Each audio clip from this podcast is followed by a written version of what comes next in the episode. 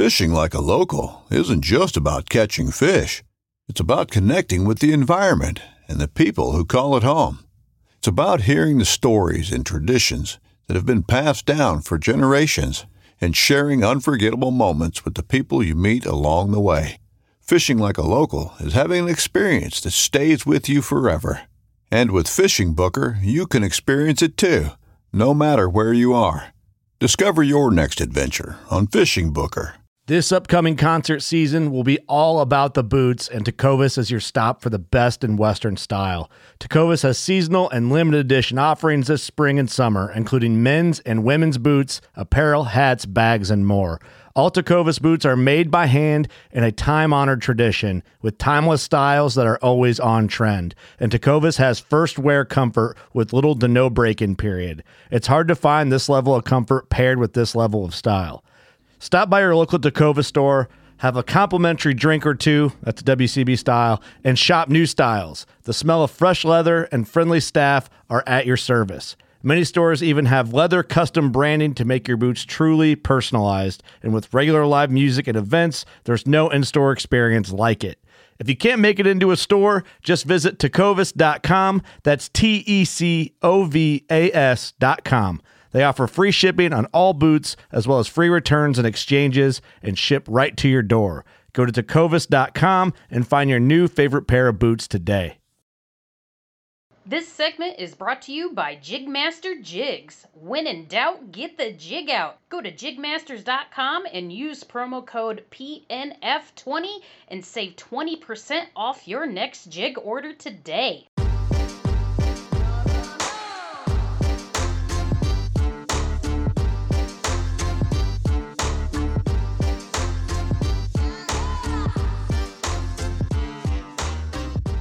Welcome to the Pat on Fin podcast, everybody. It's your host, Ricketts. I'm here with Dieter Melhorn of Dieter Melhorn Fishing. If you guys don't know Dieter, he's a real popular uh, cat fisherman out there. He's got a great YouTube channel, 21.47 thousand followers. Am I right? Are you serious? I don't know. I don't keep up with it that much. I looked so a little bit a... ago, 21,000. I know it's 21,000 oh, very good. change.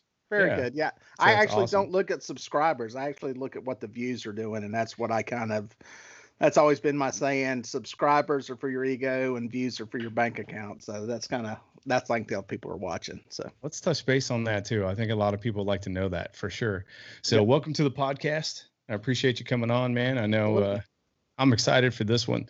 Um, it's kind of surreal because we were just chatting before we went live here, and uh, since I started this segment, getting all the catfish guys on here, you know, a, as a as a I'm an amateur catfisherman or a mm. catfish angler. I guess we're going to be correct about it. But anyway, uh, so everybody watches you guys on YouTube for tips and tricks, and here I have, you know, the opportunity to sit here with you personally. I have your personal cell phone number, so for me, it's kind of like it's kind of surreal. You know what I mean? It's hard not to be a little starstruck when you see all the big names and stuff. So I greatly appreciate you coming on, man. With with yeah. our all of our guests, tell us how you got into this sport. Like, what drew you to it? Yeah, I mean, I guess like a lot of people, I, I, started out fishing as a kid with my dad, and you know, fishing on the riverbank, and it was like the the the progression of anybody fishing. You just want to catch one, you want to catch a limit, you want to catch the biggest, and when I got to that biggest stage, catfish was about the biggest thing we had in freshwater. We've got some big carp. Uh, matter of fact, I think the world record buffalo is from my home lake. Oh, but, no kidding yeah, catfish are the you know that's that's the big ones. And uh, when I was young, we didn't have them like we do now. Uh, back then, 8, 10, 12 pound channel catfish was big. Yeah. And uh, with the introduction of uh, blue catfish and then the flatheads, we've got bigger and bigger fish. And yeah, I don't know, probably 15 years ago, I started really pursuing big catfish. I was still fishing for them and was sitting on a riverbank one day fishing because I was bank fishing. And I remember uh, I, I, told my wife this. I was sitting there fishing and I seen a boat go by. And just like when I was a kid, I looked and said, I'm going to get me a boat one day. And like five seconds later, I go, dude, you're a grown man. You can go get a boat right now. I reeled my stuff in. We went to Bass Pro Shop, of all places, to buy a boat. Uh, and ended up what every man gets that gets permission from his wife to get a boat. got a pontoon boat. And oh uh, man, that's uh, way it always starts out. Honey, we're gonna go out on the boat, and then you got a sweet talker and sell her on the benefit yeah, of that, huh? Yeah. Six months later, she doesn't care about going on the boat, and you're stuck with a party barge. So, but yeah, that's kind of the progression, and from there, it got more and more into targeting big catfish and trophy catfish. So that was kind of the rapid uh, elevator pitch on how that happened. So when I started interviewing guys on here, one thing I found out is most interesting to me is how in depth catfishing really is because there's a general idea that you're throwing a huge chunk of bait out there, soaking it, drinking a few beers, catching a sunburn, trying to catch catfish. That seems like that is how that is looked upon. Now, it blows my mind that it's actually very more intricate than that. And it's just as complicated as bass fishing.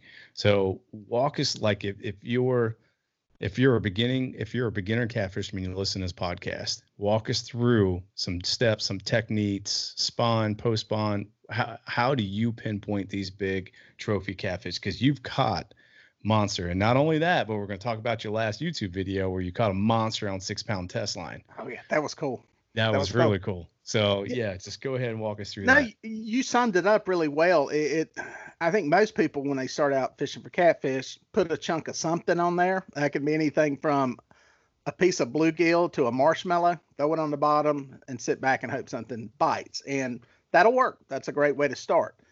But like you were saying, it, it as you start to target the fish, it gets a lot more specific and you really start getting into electronics. Structure scan side scan starts to come into play. There's a lot of structure fishing we do that is similar to drop shotting for bass on you know where you're sitting there looking on your sonar dropping baits around structure and stuff trying to hit those fish in front of them uh, yeah. especially when you have inactive catfish. They do just like bass. When you see them suspended generally they're going to be inactive. You may see some huge, massive arches, but getting them to eat is tough. You have to pretty much. Interesting.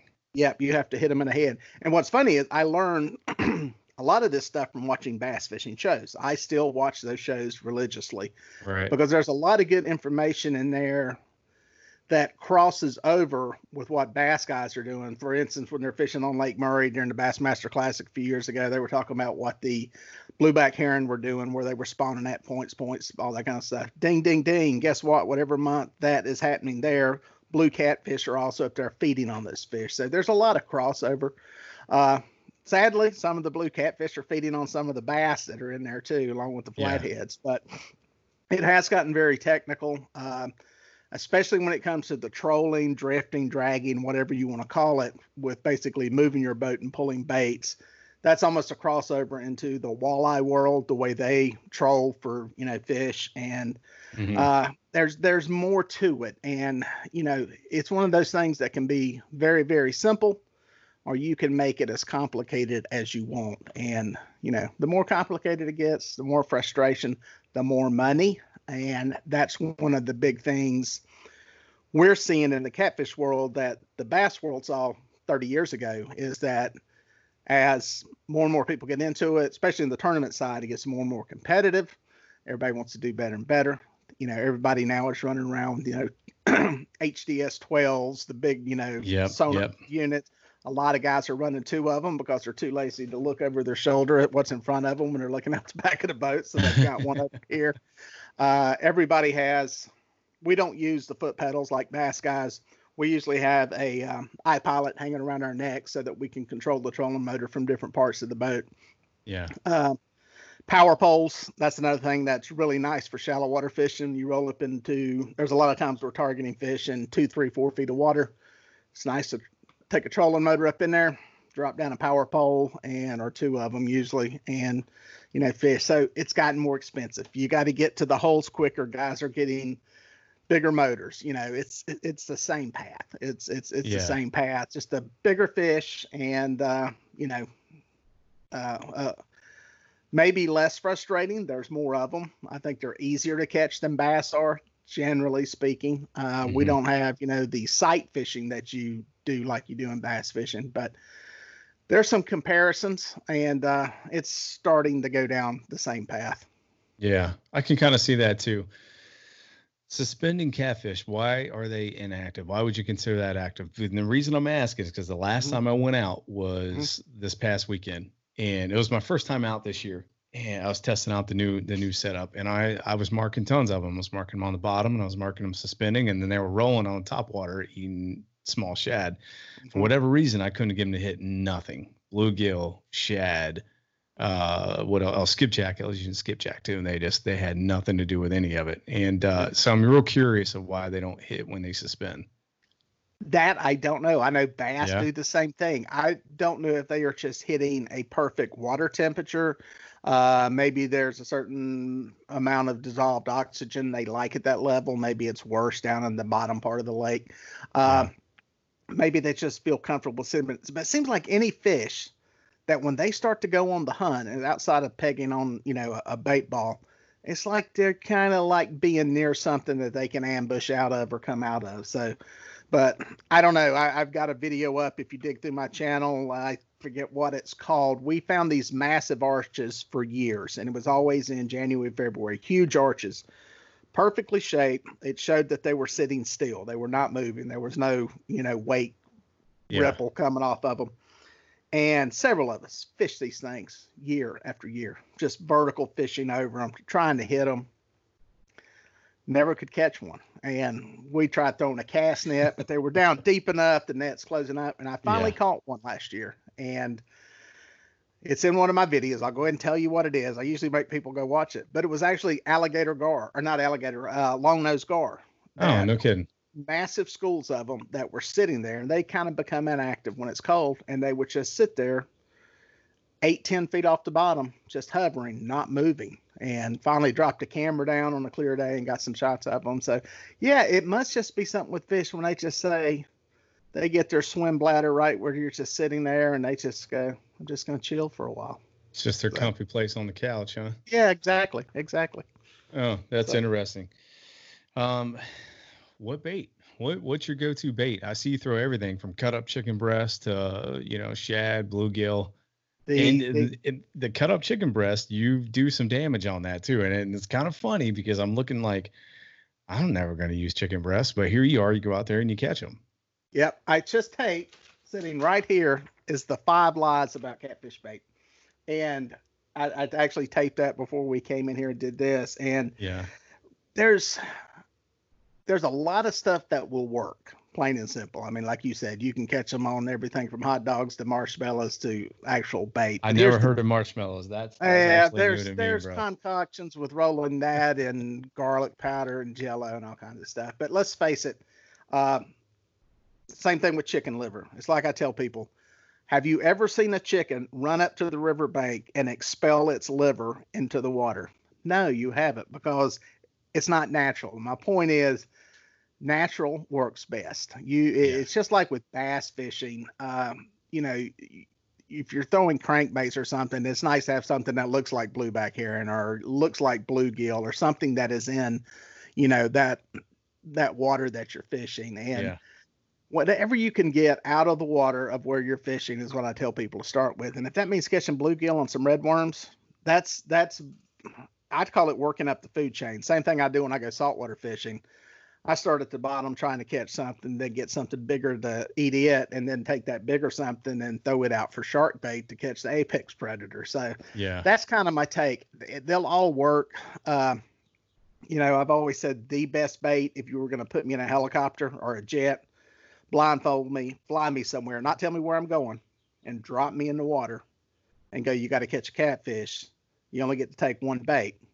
It would be gizzard shad because they're widespread. They're pretty much anywhere in pretty much most of the waters that catfish inhabit. And it's a good universal all around bait bad part yeah the bad part is if you're a bank fisherman they can kind of be hard to catch because you got to catch them with a cast net so Yeah. that can be limiting but yeah gizzard shad's the one and then i mean i catch them on in north carolina we can actually use game fish if they're caught on rod and reel and they meet the length and creel limits so Okay. they'll eat they'll eat striper chunks they'll eat to the guys that fish lake norman north of here it's loaded with spotted bass and every one of them's that long and Oh, no kidding.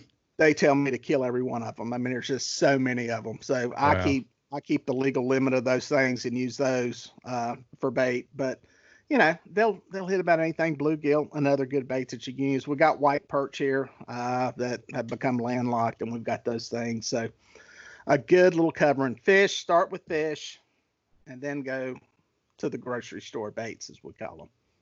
I would have thought bluegill for a universal bait. For one, I mean, you can find those too, and they stay alive forever. Yeah. So- Uh, yeah. The, the the one thing with bluegill is there's some states where it's illegal to fish with them. So, no kidding. I didn't know that. Yeah, yeah. There's actually some places I want to say Minnesota, or there's a couple of states that won't let you fish with them. So they won't let you use any game fish. So. uh, Wow, I did not know yeah. that. Yeah. So. So a buddy, uh, a, a guy we know, we did a podcast with. He lives up in, I think it was Wisconsin. He caught a huge pike, um, felt something hard in its stomach, and they thought maybe it ate like a pop can or something weird. Um, so they started to flay it and they cut it out, and a nine-inch bluegill popped out of its stomach and started flapping on the table. And it was out of the water for six hours. This fish was. So that that you can actually check out on YouTube. Um, it, it went viral. That's that video crazy. went viral. Yeah, isn't that is crazy? So Yeah. they live throughout everything. I know it's one of my favorite baits too, because if I'm on a kayak, I don't have the filtration system that the big boat uh, bait tanks have. You know what I Yeah. mean? Yeah. Which that may be changing because I'm I um, may be working with somebody to get that change and prototype uh, something like that for a kayak. But um, and this is the bait that stays alive, man. You know, Yeah. it just stays alive no matter what. Now shad, I, I it's really hard. I can only put a, a few of those in my bank tank um, before they took get all red nosed and and belly up on me and stuff. Yeah, So that's the thing. They usually want some kind of rounded edge because they will smash into the sides of the things, and that's the thing with you know you guys in kayaks. It's a lot tougher. It's a lot tougher to keep bait and you know keep stuff Yeah. alive. So uh, a lot more of a challenge. I admire you guys getting out there and doing that. man, it's uh it's a different type of fishing, um, but the kayak world is evolving towards the same comforts as the big boat world, right? Yeah. because now we're we have electric motors and, and you know everybody's outfitting their boats with electric motors so it was kind of funny I, I spoke i think it was one of the live videos we did but uh it, it's coming for full circle because there's big boat guys that want to go to kayaks because it's a lot easier and so they get in the kayak and they're like well i can modify it and do this and this and this the next thing you know they're back into a motor and got every gadget they can possibly think of on their kayaks and, and it's just a miniature version of what they already had but Yeah. um, I know I, I've, I'm huge into it. I've been kayaking for a long time. I'm, I'm going to have a motor on mine this year as well. I got Chris Souders chomping out the bit to get on one too, you know, so we're going to make that happen. I'm going to go out and fish with him a little bit. But uh, you ever thought about kayaking or is it just not your bag? I have. Uh, I actually had a kayak company reach out to me about doing something on a kayak, and. I kicked it around. Uh, Here's my problem, and I, it, is, is what you just said is when I get it, when I go do it, I'm I'm just not one of those persons that's gonna go in there and go, okay, well, yeah, that's kind of fun. I'll just fiddle around with this. The next thing you know, I'm gonna be buying a sonar unit, some type of motor. I'm gonna be, and it's gonna just turn into another expensive habit Yeah. and I'm trying to rein myself in from doing it. Uh, at first, I said, "Well, I'm too fat to get in a kayak." Well, then I lost weight, and then they tell me that you know, I, I, one guy sent me some pictures of these kayaks, you know, standing up and rocking back and forth, and nobody's Oh, falling yeah. out of them. So I can't use that excuse anymore. Uh, but yeah, it's uh, it's. I think I'm going to stay away from it for a while for my, just my own finances, and Yeah. uh, but who knows, dude? Some of the places I do look at places that you can't really get a boat into without push poling it or something, and I go, man, that Yeah. would be really cool to get into with a kayak. Uh, there's some creeks and backwater that places that have another mile of fishing that you can't get to because of that slowdown in the discharge from a creek mouth where the water's only you know eight inches deep. Yeah. But you could walk a kayak past that and then have another mile of fishing up through there, and you know who knows what's in there. Some of the rocky areas um, that we've got below some of the dams are perfect. Uh, you know where you can drop in at one put in point, float down, you know, have another car at the other side and go back up. Yeah. So who knows? I don't disc. I never say never anymore. I've I've learned my lesson on that. yeah, for sure. Are you, you were in what, North Carolina? North Carolina, right on the line. I'm just a few miles from the South Carolina line. Yeah. Oh, okay. So you're in South North Carolina. Yeah. So what's the weather like out there right now? Is Well, it cold was- today? It got cold today. Yeah, uh, yeah, I think it's going down to 39 tonight. Uh, yeah, uh, yeah. So yeah, it it got really bad windy. I was going to fish this morning. That was the plan. Got out and the eight to 10 mile an hour wind was 12 to 15 and i decided yeah. to work on some stuff here in the studio and get some stuff shot. So you know we had nice temperatures highs mid 70s mid 80 or lower 80s overnight temperatures in the 60s it's got our water temperature into the 60s now uh 67 68 degrees. You know it'll be a little bit of a drop with this you know day or two of cold but i don't think it's going to be that bad. We've got plenty of sunlight hitting the water, and uh, yeah. you know it's cloudless, so I think we'll be fine. Fishing's still going. to be We've had extremes here, man. It went from being 80 to 40 to 70 to 50 and now 80 and back down. I mean, it's going. And when that happens, everything just shuts down. You know, but uh, yeah, we have a week of consistent 50s all next week. Uh, and I'm going to try to get out. Now, the problem with that too is that the bait drops. It, it'll be on the surface and it'll drop 20, 30 feet you know, it'll drop wow. all the way down in the lakes, and it makes it yeah. tough because I pitch a ten foot cast net, um, and I'm new at that, so I couldn't tell you what the little diameters. I, I don't know, man. I just throw it. Somebody told me to buy this kind, and so I bought it. So I'm very green at this. I haven't been now. I haven't. I've been on the catfish thing for a long time, and granted, when I first started catfishing um, it was off the bank and I, I didn't know any better. You know what mm-hmm. I mean? So now that I have a way of targeting these fish, like I did bass, I'm very, very intrigued by it and stuff. So, um, this time of year when the weather's so up and down, it's not steady. How are you targeting these fish? I drag baits, trolling. Uh, covering the water is the best way. I'm trying to get on some flatheads right now. This is when they're waking up, they're starting to bite. And when I'm doing that, I'm anchored up usually around some kind of structure, whether it be trees yeah. laid in on the water's edge or stuff that I know is underwater, you know, old bridges that they've imploded or something like that. Uh, but most of the time, what's working right now is these fish are kind of all over and dragging big flats adjacent to river channels is working real good. Uh, and that's kind of the thing that's that's that's working. Uh, the flatheads are hit or miss still. Uh, yeah. I went out a couple days, picked off two or three of them, and then can't get hit on anything. So, um, I like anchoring. I like anchoring when I'm targeting specific tight areas. Uh, but it's hard to beat drifting, especially when you got 20 mile an hour winds like we do. We've got big drift yeah. socks. I guess you guys can use those too. We can for uh, sure. Yeah. Yeah. yeah. Um, and I use that to slow the boat down. I try to keep everything around 0.5 when you're dragging baits like that. And yeah, you know, fish some of them suspended, some of them, you know, bumping on the bottom with the Santee rig, and uh, you know, that's that's kind of kind of my tactic. I watch some of kayak catfishing. Uh, oh yeah, or kayak yeah, catfish. Justin Johnson, I, yeah, yeah, I, I love watching his stuff, and you know, he does a lot of you know basically vertical fishing, parking on top of them that way. So, yeah. uh, you know, that's the and I see guys trolling for catfish too in the kayaks, you know, using yep. the paddles or the motors and stuff. So, yeah, it's uh that's kind of my tactic right now. Uh, and if we've got water release going on, we don't have big rivers. We've got short runs between dams. Uh, a lot of times I'll try to play those, especially now if it's a warm day. Usually there's a water release in the afternoon for power generation, and try getting set up on some of those, especially right when they crank up. And yeah. uh, but that's kind of that's kind of my mo here in the springtime. Yeah, Justin catches some monster fish, man, and and I think he's a guy that kind of gets hated on a little bit because they say does he really? Some people, yeah, you know, which and and these are all just like in the comments of his videos and stuff like yeah, that. And, yeah. and of course, when you're the guy catching monster fish day after day after day, you're gonna you're gonna generate some heat. There's just gonna be people yeah. are gonna be jealous about that. But um, he, uh, man, it seems like he lives in the catfish mecca because and it could just be the video world part of it because it seems like when you guys release these videos every time you go out you're landing monster fish but it's not the case. It's just yeah. you're not filming you're not editing the videos where you skunk out.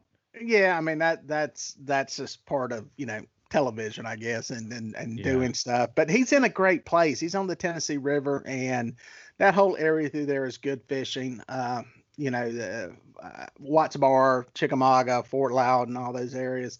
Great fishing, great flatheads. There's usually water flowing going on or water flow going on. Yeah. Sometimes too much out there. But yeah, he's in a great place. And uh, that's interesting. He's got some haters. I always say on YouTube, you're nobody until you have haters. Because oh, when you, for sure. when you start out, it's your mom, your sister, your friends. They're all, oh yeah, great video, even though it's horrible. But once you get some haters, you're reaching you, know you some people make. at that point. Yeah. I think he used the I think he used a bass one time, maybe crappie. Oh man, and they went ape shit in the comments over that. They're like, "That's illegal to use," and and you know he even cited in his videos, "Hey, it's just I'm within my right to do that." But as soon as he started using those uh those fish, boy, for bait, man, they they went crazy on him about that. So that's kind of. Have you ever used bass? I've never used bass for bait. I never would have thought about that. Yeah, I've used the spotted bass that we got out here, yeah. and yeah, they they work. You know, they're fine. They're legal here. They're legal in Tennessee.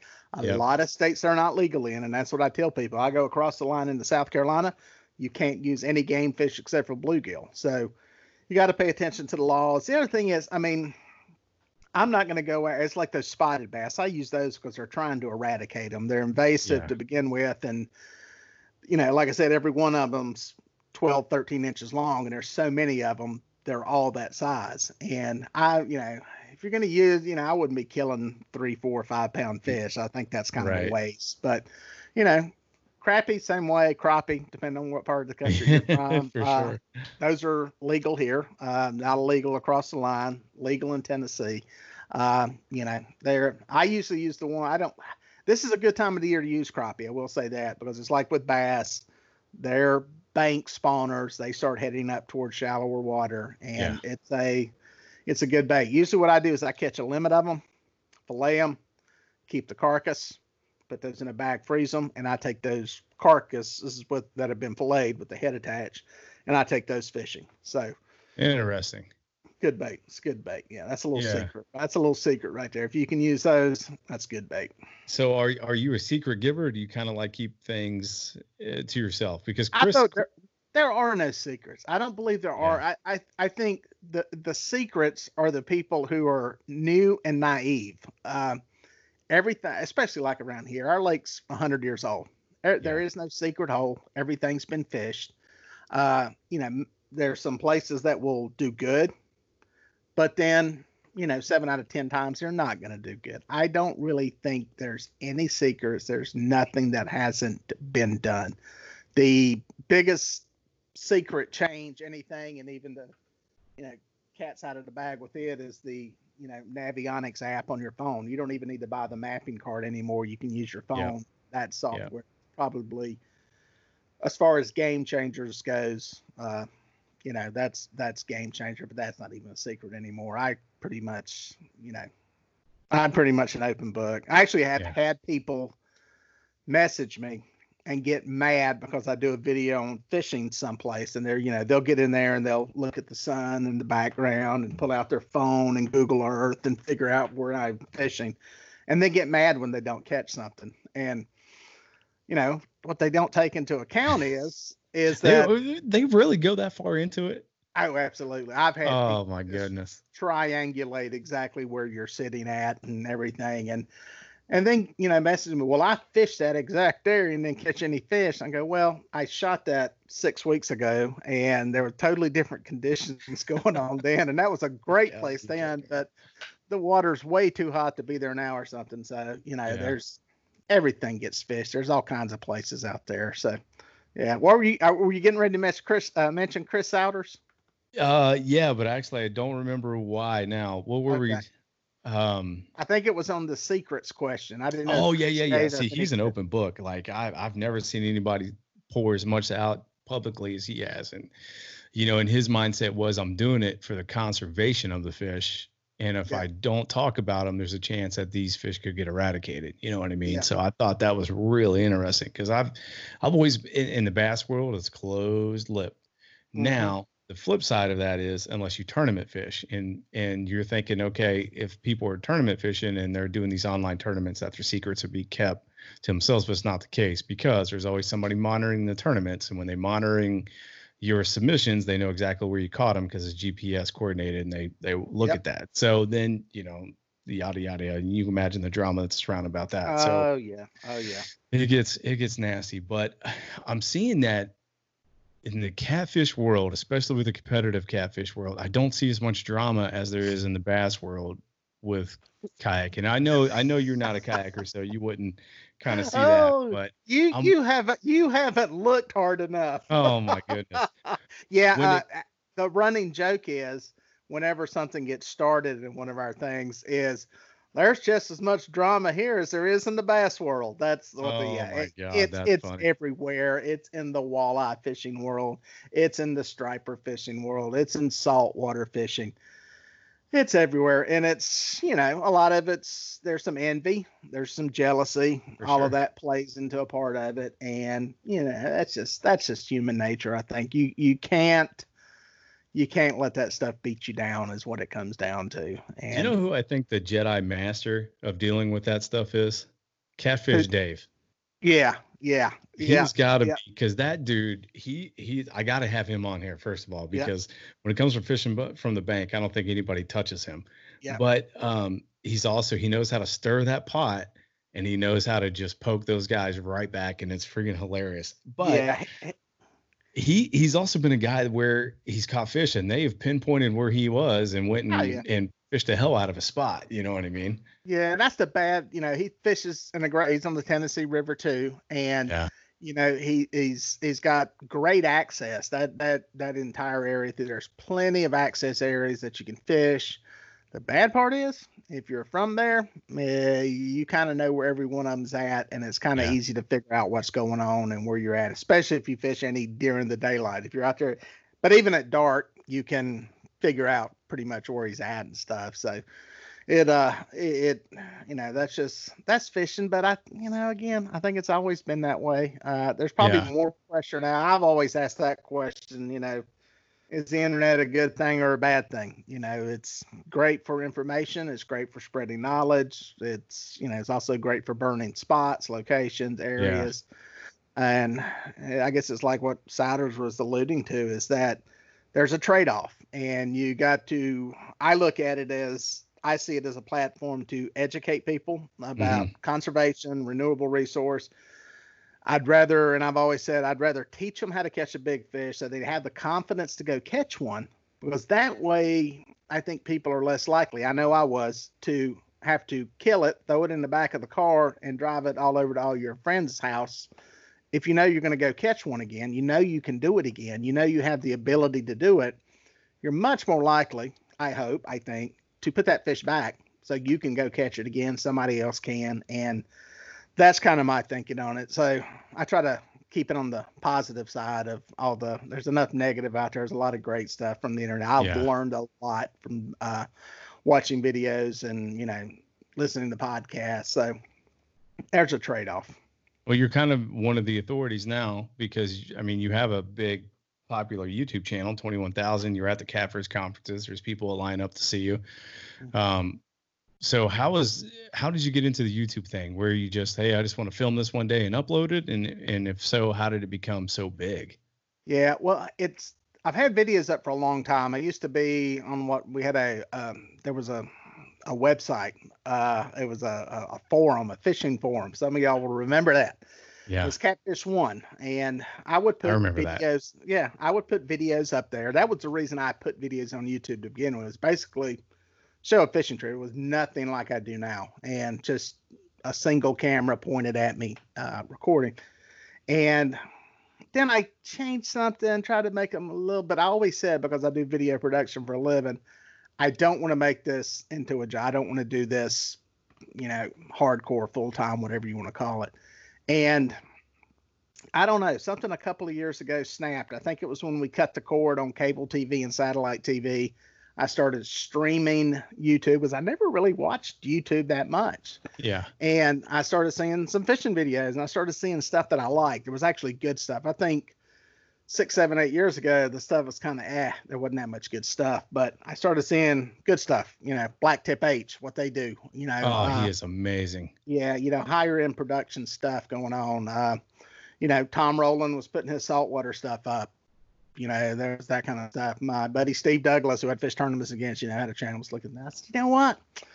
I may try this. So we kind of put together a little, I should call it business plan. I told my wife, I said, we'll try it for two years. And I said, if we can, you know, just try it for two years, get it out and, you know, set some benchmarks and what we tried to do. And we hit that, and now I'm a little over three years into it, and trying to expand it with the podcast and yeah. you know the uh, the social media presence and all that kind of stuff. So that's kind of how it happened, and I'm trying to separate myself from everybody else, not to be any better or all that much different, but just so I don't look the same as everybody else. Yeah, so it's sure. kind of why I've got some of this stuff. I do a lot of stuff from the studio here. I try to do a live show once a week now. Now that I'm technically unemployed because of everything going on with the coronavirus, yeah. I've got a bunch of time, so I'm committing a bunch of time to it. Nothing else to do.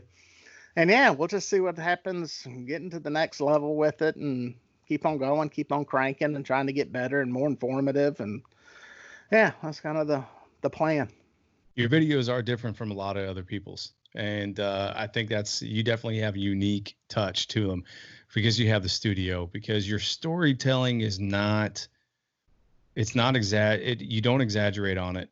Um, and you just walk through it, but you do it in a way where it's not really in your face. It's not bragging it's just very informative it's very yeah. educational and it's just you telling a story people are drawn to that because you can tell by the amount of views you got yeah um i think so, that's a compliment so thank you no it is it, it is absolutely a compliment because it's it's just not your typical youtube video you see it's not a chest harness it's not a gopro on top of the head or one hanging from your boat i mean it's mm-hmm. it's nice and your live videos are real nice too man so i just you know hats off to you on that you definitely have thank the you. touch thank you um you mentioned being laid off and in the in the videography world. Mm-hmm. So what exactly do you do? Well, we have a small video production business, provide camera crews for a big part of it is providing camera crews for like ESPN, NASCAR, uh, that cover basketball games, football games, NASCAR races. Oh wow. And yeah, and then we do, you know, corporate industrial videos also, process videos, how to make a insulated pipe cover for a truck or something like that. But yeah, the biggest thing, the biggest impact was we just we had got done doing the SEC women's basketball tournament. We're getting ready to go into March Madness, ACC tournament, Final Four stuff. Yeah, and literally within like it was in a three four day period, boom, everything. We're canceling, canceling, postponing, canceling and it came to a screeching halt. Oh so, man! So it's like totally, and even the industrial corporate stuff, uh, you know, nobody's doing any of that right now. So it's one of those things that at some point will come back around. Uh, yeah. But for now, it's you know screeching halt. So it's a weird place, and it's a weird place for I mean all of America. If you don't have like, yeah. a, if you're not in the healthcare business, or if you're not a government worker, you're somehow getting hit by it. My buddies in construction, they're doing great, but once all those construction loans are gone, you know, everybody's yeah. getting hit generally at some way. So there's people a lot worse than I am, and I thank God that you know I'm where I'm at, and could be a lot worse. You know, I think about the healthcare workers that are facing oh, that man. stuff every day, yeah. and it's just uh, it's it's crazy. We actually have been watching my wife's nieces for three weeks. Their mom is a ER nurse in Tennessee, and she basically, while she was doing this deal she was doing, just wanted the kids gone. And uh, we did that for three weeks, and they actually just went back. She got tested. She's fine. Didn't contract oh, anything. Oh, good. So good, good, yeah. Good. So so yeah, yes, it could be a lot worse. And hey, there's people dying during this. So let's face it. it I know we have uh we had a guy on my kayak team um it was an er nurse and he came down with it and mm-hmm. wasn't doing good but then 360 now he's back at work and fine he just you know he said it was bad it was a it was a really bad flu but he got through it you know and, yeah and i'm i'm feeling kind of hopeful about the whole situation because now i'm hear, hearing that everything was kind of overshot and that we're rebounding a lot better than what we were and so mm-hmm. i'm thinking in the next maybe three or four weeks we may be back open for business now, what did they do in your area as far as boat ramps, access areas? Did you guys get shut down or not really anything? no okay. i mean we we're still um, there's still some of them are open some of them are not like the campground area is completely yeah. shut off that's to keep people from going there we have a boat which is my favorite boat ramp because it's access to the river um, so um, but here in the lakes you know guys got the big power boats it doesn't matter what ramp they use they they could just haul ass over to where they want to go yeah. but for me it's like i got to pinpoint where i want to go Um, of course, I can go across the lake I want, but it may take me an hour to to pedal two miles or a mile over there. Right. You know what I mean? So it's a little yeah. different for me. But um, yeah, everything's still open. We still have the rivers. I live right. I mean, I can hit the Ohio River with a golf ball. The problem with Ohio is the friggin' weather and the rain, dude. And we just get smashed with rain all yeah. the time. So everything's always blown out, you know? Yeah. Um, Ohio makes great anglers. I will say that because you really have to grind to get some fish, and you really have to learn how to fish uh, muddy water. You know what yeah. I mean? So, um, it's it's uh, in the kayak world. We've had a few champs from Ohio that won a lot of money, you know. So it's they make good anglers up here. But yeah. Um, so your YouTube channel, I'm I'm guessing that's pretty good revenue right now, right? With twenty something thousand followers.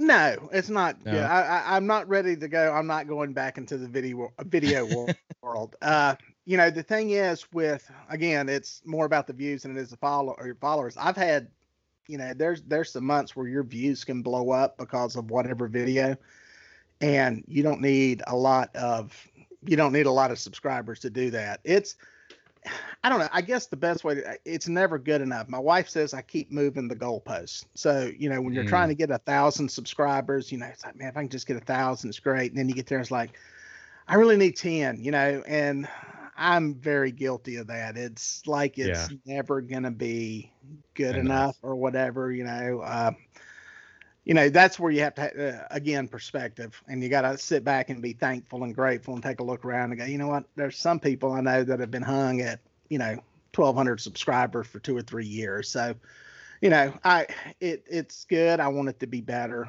Uh, yeah. You know, and I just I want the whole Dieter Melhorn Fishing brand to be bigger than just YouTube and really become more of a marketing tool for some companies and some brands. So yeah. a lot of that is just stuff that I've learned and been around in NASCAR world because it's kind of almost a parallel there in some of the marketing, cross marketing stuff. So, so yeah, I'm happy, but I'm still, I still want it better and want more. I want to do better video, better content, tell better stories. That's another thing. Trying to make a I, I, you know, craptastic day of catching nothing into something that's a story. That that means to me, anybody, and I've seen some, I've seen John B and some people do videos to where fishing sucked. I mean, it was not good fishing, but they put yeah. together one heck of a story and the whole process. So uh, I think that's that's what I want to strive to do more of. Make some of these mundane fishing trips into something either educational or entertaining and that's kind of the stuff that I need to get focused more and more on. I actually watch a lot of the bass fishing YouTube stuff because I think there's some of those uh, guys that you know they do some good stuff and they put together yeah. some good videos. There's a lot more. I say it's a lot. It's there's a lot more big time YouTubers in the bass world than there is in the catfish world, uh, because I think just a lot more people you know pursue bass. I think that's the yeah the. I don't know, almost, yeah, it almost seems like that's the one that people kind of go to first when you're mm. like, I'm going to go fishing. That's what they think of. Uh, because yeah, I mean, it's mainstream. You know, it was on ESPN. You know, ESPN on bass for a while, and uh, you know, very much into it's close to pop culture as you're going to get with fishing outside of Deadliest Catch and. Yeah, you have you have to die to do that. So. You have to die to exactly. Big tuna, that one's taken off pretty well. Yeah, that's you know some of those you know the yeah. the show stuff. So, but yeah, that's kind of it's kind of what I'm doing. Just keep scratching and digging and trying to get better. Sure, weighs on your self confidence a little bit, man, because you gotta even if the fishing trip sucked, like you say, you gotta figure out how to tell a story. And you're like, man, what about me is so captive that's gonna keep these people's attention for ten or fifteen minutes, you know? Yeah, and it's it's it is a emotion. Uh, anytime you get into trying to build any brand on social media, it's an emotional up and oh, down coaster. Sure. With you know, you get something going and somebody hits you up with a brand deal, and you're like, "Cool, this is awesome." yeah. And then you put out this video and it tanks and nobody watches it. And yep. meanwhile, you look at somebody else's channel and something they did, it's got 30,000 views in the first six hours. You know, it's like, boo, boo. But that's life, man. That's just that's just the way it is. That's what keeps uh, you know, it's like well, it's probably like fishing, you know, and and that most of the time you're not catching, but boom, when you catch one, you get that endorphin release. You Yep. get that little victory, and that's that's what keeps you coming back to do it again. And it's almost like I've made a game out of it, a competition with me, not anybody else. You know, people ask me like, "Well, it looks like so and so's got more subscribers than you or something." And honestly, I don't, I don't even keep up with mine, much less anybody else's, because it's what they're doing really doesn't affect what you're doing. You Yeah. kind of playing your own game out there. It's almost like going and playing golf. You, somebody may do better, but you have no control over making them do worse, and they can't make you do worse. It's all your own game. So that's a different mental approach to it, I guess, is what you got to have. Yeah. Your view count had a skyrocket with this epidemic, right? I mean, people stuck at home. Well, that's a good question because yes, the views have went up significantly. I don't know how much of that is that and seasonal. There is a seasonality to the catfish Mm. world, and I don't know if that's true in the bass world too with guys that have channels, but there is some seasonality that I've trended over the past three years, and I'm kind of a numbers metrics geek when it comes to that stuff. Starting about March, things start trending up. Huh. Uh, I think people are. It's time to go fishing. Weather's getting warm. I'm getting interested in it again. You know, Yeah. they start add in the fact that a bunch of people are stuck at home, and well, you add in the fact that I'm doing a video every other day. That helps too. So, uh, so yeah, it's uh, you know, there's there's more. I think that's partially seasonal, partially YouTube, uh, or uh, the everything going on with people stuck at home. But you know, there's a lot of stuff for them to watch out there. So, just try to crank out something that's interesting to them. So do you script out all your channels? I saw that you held up that paper and you said Just you had it typed do- out. I just started doing that. Uh, I did one, another one, notes, sound. These are what I call my little sound bites I put together to tie stuff together. Uh, I did one yesterday. There's another one where I scripted it out. Nice. These, this was way too much to do perfectly. And no, I'm not going to put that prompter up. I've got a prompter deal from iPad and I refuse to do it. I'm not going that hardcore. Uh, but I started doing it the other day on a video that I needed some specific stuff that I needed to get in there, and it Yeah. makes my editing process a lot easier. Uh, depending on what I'm doing, I can go in. Like this was one. It was an interview with a guy from Pipeline Tackle that do reel repairs. They're down in Mhm. Alabama, and shot an interview with them at the Catfish Conference, which is our catfish industry trade show. And you know, I strung together their sound bites, and I needed something to tie it together. So I wrote down specifically what I needed. I come here in the studio and track it, go back, drop them in, and it makes what could be a big pain in the butt a lot quicker and a lot easier. Yeah. So, so I'm doing a little more of it. That's kind of what I heard, man. When you're making YouTube videos, you want to film.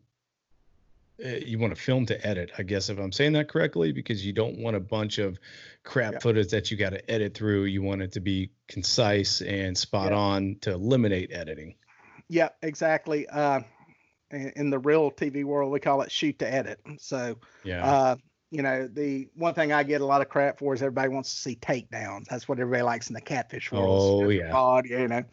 To do that, you have to roll cameras continuously, and Yep. it would take on my boat two cameras because the way the rod spread is to actually see a good takedown.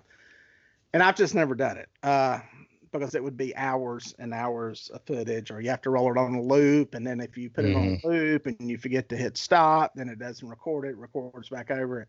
Uh, so yeah, you're dealing with a lot of a lot of footage, uh, especially on the fishing stuff. Which mine has gotten worse and worse and worse. We I had my son out a couple weeks ago, and we had three cameras. We had a chesty on him. We had what I call the pole camera, and then I had one handheld, and had all that footage dragged into a timeline, trying to cut back and forth between. And I was like, what has my world become? This used to be so simple. One camera on a sticky mount on my boat motor, just a wide shot. It was so simple. Life was easy. Yeah. Now you're syncing up audio from all these cameras and you know, but it looks good. And once you get everything set, it's easy to get a lot of quick shots in there because that's the one thing with YouTube. Most people, most videos, you need a quick shot count, a relatively quick shot count. Some mm-hmm. people can get by. Catfish Dave, his stuff, it's a very static, locked off shot.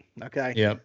I don't think I'm captivating enough for that to work. So and half his face is always out of the video when he's talking too. Yeah, he's always like over here somewhere. Uh, but you know that's a, a a shtick, if you will, that works for him. And yep. you know, if I try to do it, or you know, somebody else tries to do it, it's gonna look like you're trying to do that again. And yep. it's just it, it, at some point, it's gonna become, oh, it's another guy doing exactly what he's doing, and you know, so you gotta kind of find your own way somehow, which is tough, yeah. That is the toughest part, and I don't know that you can plan it. Sometimes you just have to stumble into it. Uh, it's kind of like with the way mine's evolved too. It's either going to work or it's not. It's something I like, something I'm comfortable with, and you know, hopefully it resonates with some people, and you know, for sure it does. So, it's it's so. not hopefully it, it for sure does. Uh, but yours is simple but complex. Like your your studio yeah. setup simple, but you have complex equipment, and the editing is somewhat complex because at the end of your videos you're kind of nodding to a few side links, but those side yeah. links are, are playing, you know, are videos. And I was like, yeah. that's, that's clean. It's clean, unless, but complex. Unless, unless I forget to put the in screen insert in there at the end of it. And then somebody sends me a message and goes, yeah, your videos aren't the end of. You're nodding at blank spaces. So, uh, yeah, there's, so, yeah, it's a, it's a challenging, it's, it's a cool challenge. And I think with me doing it in the real world, and that's the thing that people are like, man, your stuff should be good because you do this in the real world. But in the real world, all I do is run a camera. Yeah. Uh, we've got a sound guy that takes care of all the audio issues. I, I, I never worry about audio. We've got lighting guys that light stuff. We've got producers that make sure the story's told. We get all the shots for story, interviews people. You know, a lot of stuff. ESPN or you got professional talent that is on camera. They do everything. And somebody in you know, New York is booking travel, so hotels, everything's. When it's Dieter Melhorn fishing, it's me doing all of that stuff. So it's right. Uh, uh, you can't do anything really, really good. You're kind of the uh, jack of all trades, master of none on that. Sometimes I get a chance to do something that's cinematic and looks pretty and all that, but most of the time you got to get the content and you got to get it in the time window, and you know that's yeah. But that's the fun of it. Well, it's enjoyable, man. Your your stuff's good. You got great content. You tell good story, and you got informational stuff in there, man. So I know it's helped thousands and thousands of people to learn this sport, especially me, because I'll binge watch it. It's one video after another, after another, after another. So you watch um, all the ads. You watch all the ads too, right? You oh, every one of them. I'm trying to click on them so you get that revenue. I just that's know, what I said. That's it. That's what I want to hear. fall asleep with my remote in my hand, clicking on your stuff. Hey, um, so, do you target flatheads and blues the same way, or do you target them differently? Differently. If I'm, I mean, pretty much fishing for blues is going fishing for catfish. Yeah. Flatheads, sometimes you'll get them in the same places, uh, but I try to find structure for flatheads. I'm trying okay. to find, you know, whether it be bridge piles, brush piles. Uh, mm-hmm. Anybody that crappie fishes knows where you know, everybody's got their secret stash of brush piles those are great places to catch flatheads. Uh, I fish around those things. Uh, those fish are around there. There's there's so much stuff around there. Besides the crappie, you know, depending on time of the year, bluegill are off deeper mm-hmm. water. They're around that brush, so it's a it's a good feeding zone for them. And then on the banks, especially now, this time of the year for another month or so, there's going to be a lot of flatheads caught on the banks, uh, just because you've got bass, bluegill, crappie all going up to everything moving in. Yeah, so it's a good place to target them. Interesting. Yeah, you'll catch other fish in there, but yeah, uh, or other catfish, but that's kind of the difference. You know, occasionally you'll catch some flatheads in some open water, something, something somewhere, but yeah. A lot of times, if you go back and look in any detail, there have been some places what I thought was open water, and when you went back and look at it with side scan or structure scan, you'd go, "Oh, there's a tree there," or there was a tree 20 feet off to one side mm-hmm. that you didn't see when you came over it, or a small little rock pile or something like that. So usually that's where they're going to be at. And, you know, they just seem to like to lay up in that stuff for whatever reason. Interesting. And you said riverbed, you said you fish water adjacent to riverbeds. So do you find that they travel up and out, up and down the rivers a lot more out into the lakes to feed and back up the rivers or? I think a lot of I don't I think the thing is on the flats my thesis on the whole thing is is that bait fish, whatever bait you're whether Mhm. you're talking about schools of perch, schools of crappie, or, or threadfin shad, gizzard shad. There's something in that water column, something in that depth, whether it be oxygen content, temperature, something that those fish like in that certain depth. So say that's, Hmm. you know, say that's you're on a flat and it's 24 foot flat next to a, you know, 30, 40 foot river channel. Maybe it's 20 feet in that flat where those fish are. And I think there's fish underneath there feeding. And uh, I also think another part of my thesis on some of these flats, especially the ones on the outside of river bends, uh, is I think there's a lot of mussels, mussel beds, clam beds in those areas because Yeah. again, this is all my just theorizing here is that before that lake was dammed up, when stuff would flood, those outer edges usually had stuff washed out into it. It's got debris, sediment, all that kind of stuff, which should provide minerals and all that kind of stuff that mussels and clams and all those things would Mhm. want. So I think some of those places are more prone to have mussel beds in them. So Kinda like yeah, kind of like fishing on the upper end of like an island or a split in a river somewhere. Usually there's a lot of clam mussel deposits in those areas. So okay. Yeah, so little Huh. That's Something like interesting, man. I know Yeah. the smallmouth here in our rivers, they love the tiger mussels. I think it's, uh, Mhm. you know, and they, they eat those up when a smallmouth fish. So we have, um, we have a lot of tributaries that dump out into the Ohio, and then we have a lot of rivers that dump out into the lake. So, you know, those specific areas I'm going to be pinpointing this year as well. Um, that's interesting. So the thing I find most diverse when talking to people as well is tackle mhm. size of rods, braid or mono, what size mono, what what uh, brand of mono, what brand. I mean, it gets it's it can be dizzying. Now you have the same freaking thing in the bass world, which Oh, I've yeah. grown to love. I love, and I stick to that. But Mhm. going back to the catfish world, I'm torn. Do I run braid to mono or braid to fluoro, or do I run straight mono?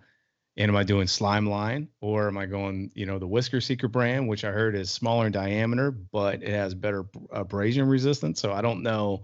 Ed- educate me on that. Well, I can tell right there by what you said, you've already overthought it.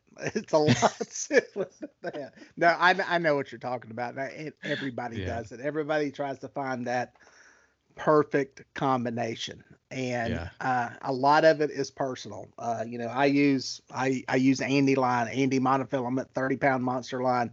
It's a good line. I think cast well, not a lot of memory to it handles abrasion very good uh, i use the high vis yellow because when i'm trolling and i got multiple lines six to eight lines out it helps to see where lines are all that kind of stuff uh, i have found for that type of fishing braid is horrible because uh, when it you know how braid is. When it gets tangled Yeah. with another line it's pretty much a knot take the scissors to it and it's gone. Monofilament the bigger mono you can massage out. Uh, the other thing is to get that same diameter that you can finagle with braid. You're up to 60 80 pound line and i don't want 60 or 80 pound braid on a reel that's designed for 20 pounds. So again that's for my style of fishing. Now if i was vertical fishing for fish i would do like i do with crappie and perch rods and i would be using braid because i want to feel the bite i want to feel i want to feel when they hit it now they're not like a crappie that's gonna just pop it you're gonna feel it but I want to feel the bottom too. If I'm bouncing on, you know, a silty bottom or if I'm on a rock bottom, if I'm trying to drop something next to a tree, it telecasts up braid a lot better. So, Mhm. uh, you know, those things, I, I it, it's a lot of it's personal. Here, you're not going to go wrong. Is what it comes down to when it comes to fishing line. And I say the same thing for fishing rods too. Um, I had done a lot of stuff with Big Cat Fever and Catch the Fever rods Uh-huh. my f- channel first started. And this year I started with a mix of rods. I've got a B and M rod here, some of the Catch the Fever. I've got some of the green ones, the Slime Cat rods. Trying those out. They Yeah. all work. They all catch fish. Uh, they all will catch fish. There's none of them you're going to fish with and go, this rod is hideous. I can't stand it. There's little nuances between all of them that "Yeah, I like the tip action on this one better, or this one's got a longer, you know, butt on it. It fits better, that kind of thing. So Yeah. I don't think there's a lot that can go really, really wrong when it comes to, you know, the catfish tackle and the catfish rods. Now, when you start mixing bass rods, graphite rods, that type stuff into that world, yeah. uh, that might get a little iffy on some of that stuff. I think some of the bass rods, especially the lighter ones, are probably good for bottom bouncing, is what we call it in the catfish world, where you're floating a river or trolling up a river. And you'll see Bill Dance when he does usually his catfishing shows. That's what he's doing. He's doing a bottom bouncing technique where you're just walking those baits around on the bottom. Yeah. Those lighter bass rods are probably well suited for that. These things over here, if you've been bass fishing and you know casting 12 1500 times a day your arm would fall off with these heavy things. Sure. You know, those lighter rods, I think, would.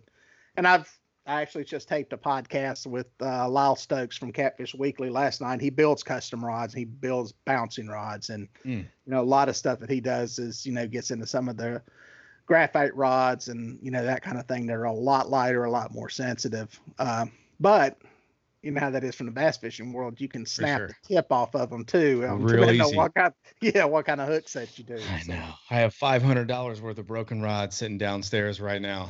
Because when you're on a kayak, you uh, you hit it with what's called a high stick, mm-hmm. and you snap the tips off all the time. So wow. if if a rod can survive a kayak angler's um, ordeal, then they'll survive anything. You know, because we're not is, easy on our gear. Is there a use for broken rods? Uh, I have some. the only thing I can found is you cut all the guides off of them, and it's great for like fishing a wire through a hole area on your boat to get a wire up or something, or running something through a wall. I, there's got to be a home for rods with broken tips because if they get broke too far back, you can't it's really put a, a, switch. Yeah. Uh, I don't think we're allowed to do that anymore. That was back when I was a kid. You can't switch your kids no more. But yeah, no, there's really nothing. I sit and stare at them and be like, "Am I a moron or are these guys geniuses?" Because they just got yeah. five hundred dollars off of me, and I got five broken rods. So I wonder, yeah. wonder what's going on here. Scratching my head. But I found out, man, that I don't like the broomstick. Any kind of broomstick rod, I absolutely hate because I love the fight and I love the feel. I use braid for the same reason you said. I like the the feel, but I also I don't cast it. I drop it and yeah. I'm always drift fishing. You know what I mean? Yeah. And with yeah. me, I can get tight to cover, drop, and back off. It's stealthy. You know what I mean? Mm-hmm. so that really works to my advantage as well. But yeah, interesting stuff, man. So we're uh, well, we just hit the one hour mark. I guess it's time to start winding down. Tell us where we can find you out on social media. Well, the easiest thing to do is just go to my website, DieterMelhornFishing.com. And when you get to the website, there's links to the YouTube channel there's links to the podcast. Uh, there's links to the gear section on the website, links to Instagram and the Facebook fishing page. So I don't do Twitter. Well, I'm on Twitter, but I don't really do Twitter, and I don't do TikTok. So You're not a TikToker, man. I hadn't Everybody's yet. going TikTok. I know, I, and I gotta, you know, I kind of skipped right over. Uh, what was the other one? Uh, uh, uh, oh, the yellow icon. I Snapchat? skipped up. Snapchat. I, I never yeah. could figure out how to play that game. Plus, I think my demographic is probably not the uh, best for it. But yeah, DieterMelhornFishing.com, and you can hit me on there. Send me messages. There's a contact section, so that's the best way to go. So, what do we have in, in the uh, future, near future for Dieter Melhorn Fishing? Anything coming up? Uh, well, there's a bunch of videos coming out a lot more with the podcast stuff. I'm doing more and more guests on the podcast, like you're doing. I kind of played yeah. around with it and was just doing solo stuff, a few guests, but it's pretty much going to be all guests from now on. It's a lot yeah. more interesting to listen to somebody else talk than me. For and, sure. uh, yeah, just uh, expand some fishing. I want wonder some places I want to go, but right now with everything locked down the way it is, it's not the best time to go. So yeah, it'll just be more and more content, better content, and telling some good fishing stories. Absolutely. Do we uh any chance we see a Dieter Melhorn fishing uh, fishing rod coming out? I'll never say never, but with so many fishing rods out there on the market, uh, that's one of the things we are talking about in the podcast. I take with all there's a lot of them out there, and yeah. the market's kind of saturated. And uh, you know, I, I'll be perfectly honest. I don't know of anything that I could do better. Uh, that you can't already go buy. So, you know, outside yeah. of just branding and totally selling something like crazy and trying to push it and market it is uh I don't know. That's not in my wheelhouse. If that happens, it will be a partnership with a bigger tackle dealer. So, but I never say never. I, have been bitten way too many times by that in my life. so. so have I. Absolutely. Well, it was a pleasure, man. I appreciate you coming on, and I wish you the best of luck in the future, and hopefully, um, you get back to work soon, man. I mean, hopefully, everything will open back up. That's kind of a double-edged sword for your, sword for your audience because we're not going to see as that many videos, but at the same yeah. time, we want you to make a living. yeah, you know what they say: uh, tough times don't last, tough people do. So absolutely. All right, sir. It was a pleasure. Um, I look forward to uh, talking with you in the future about some stuff, man. You take care.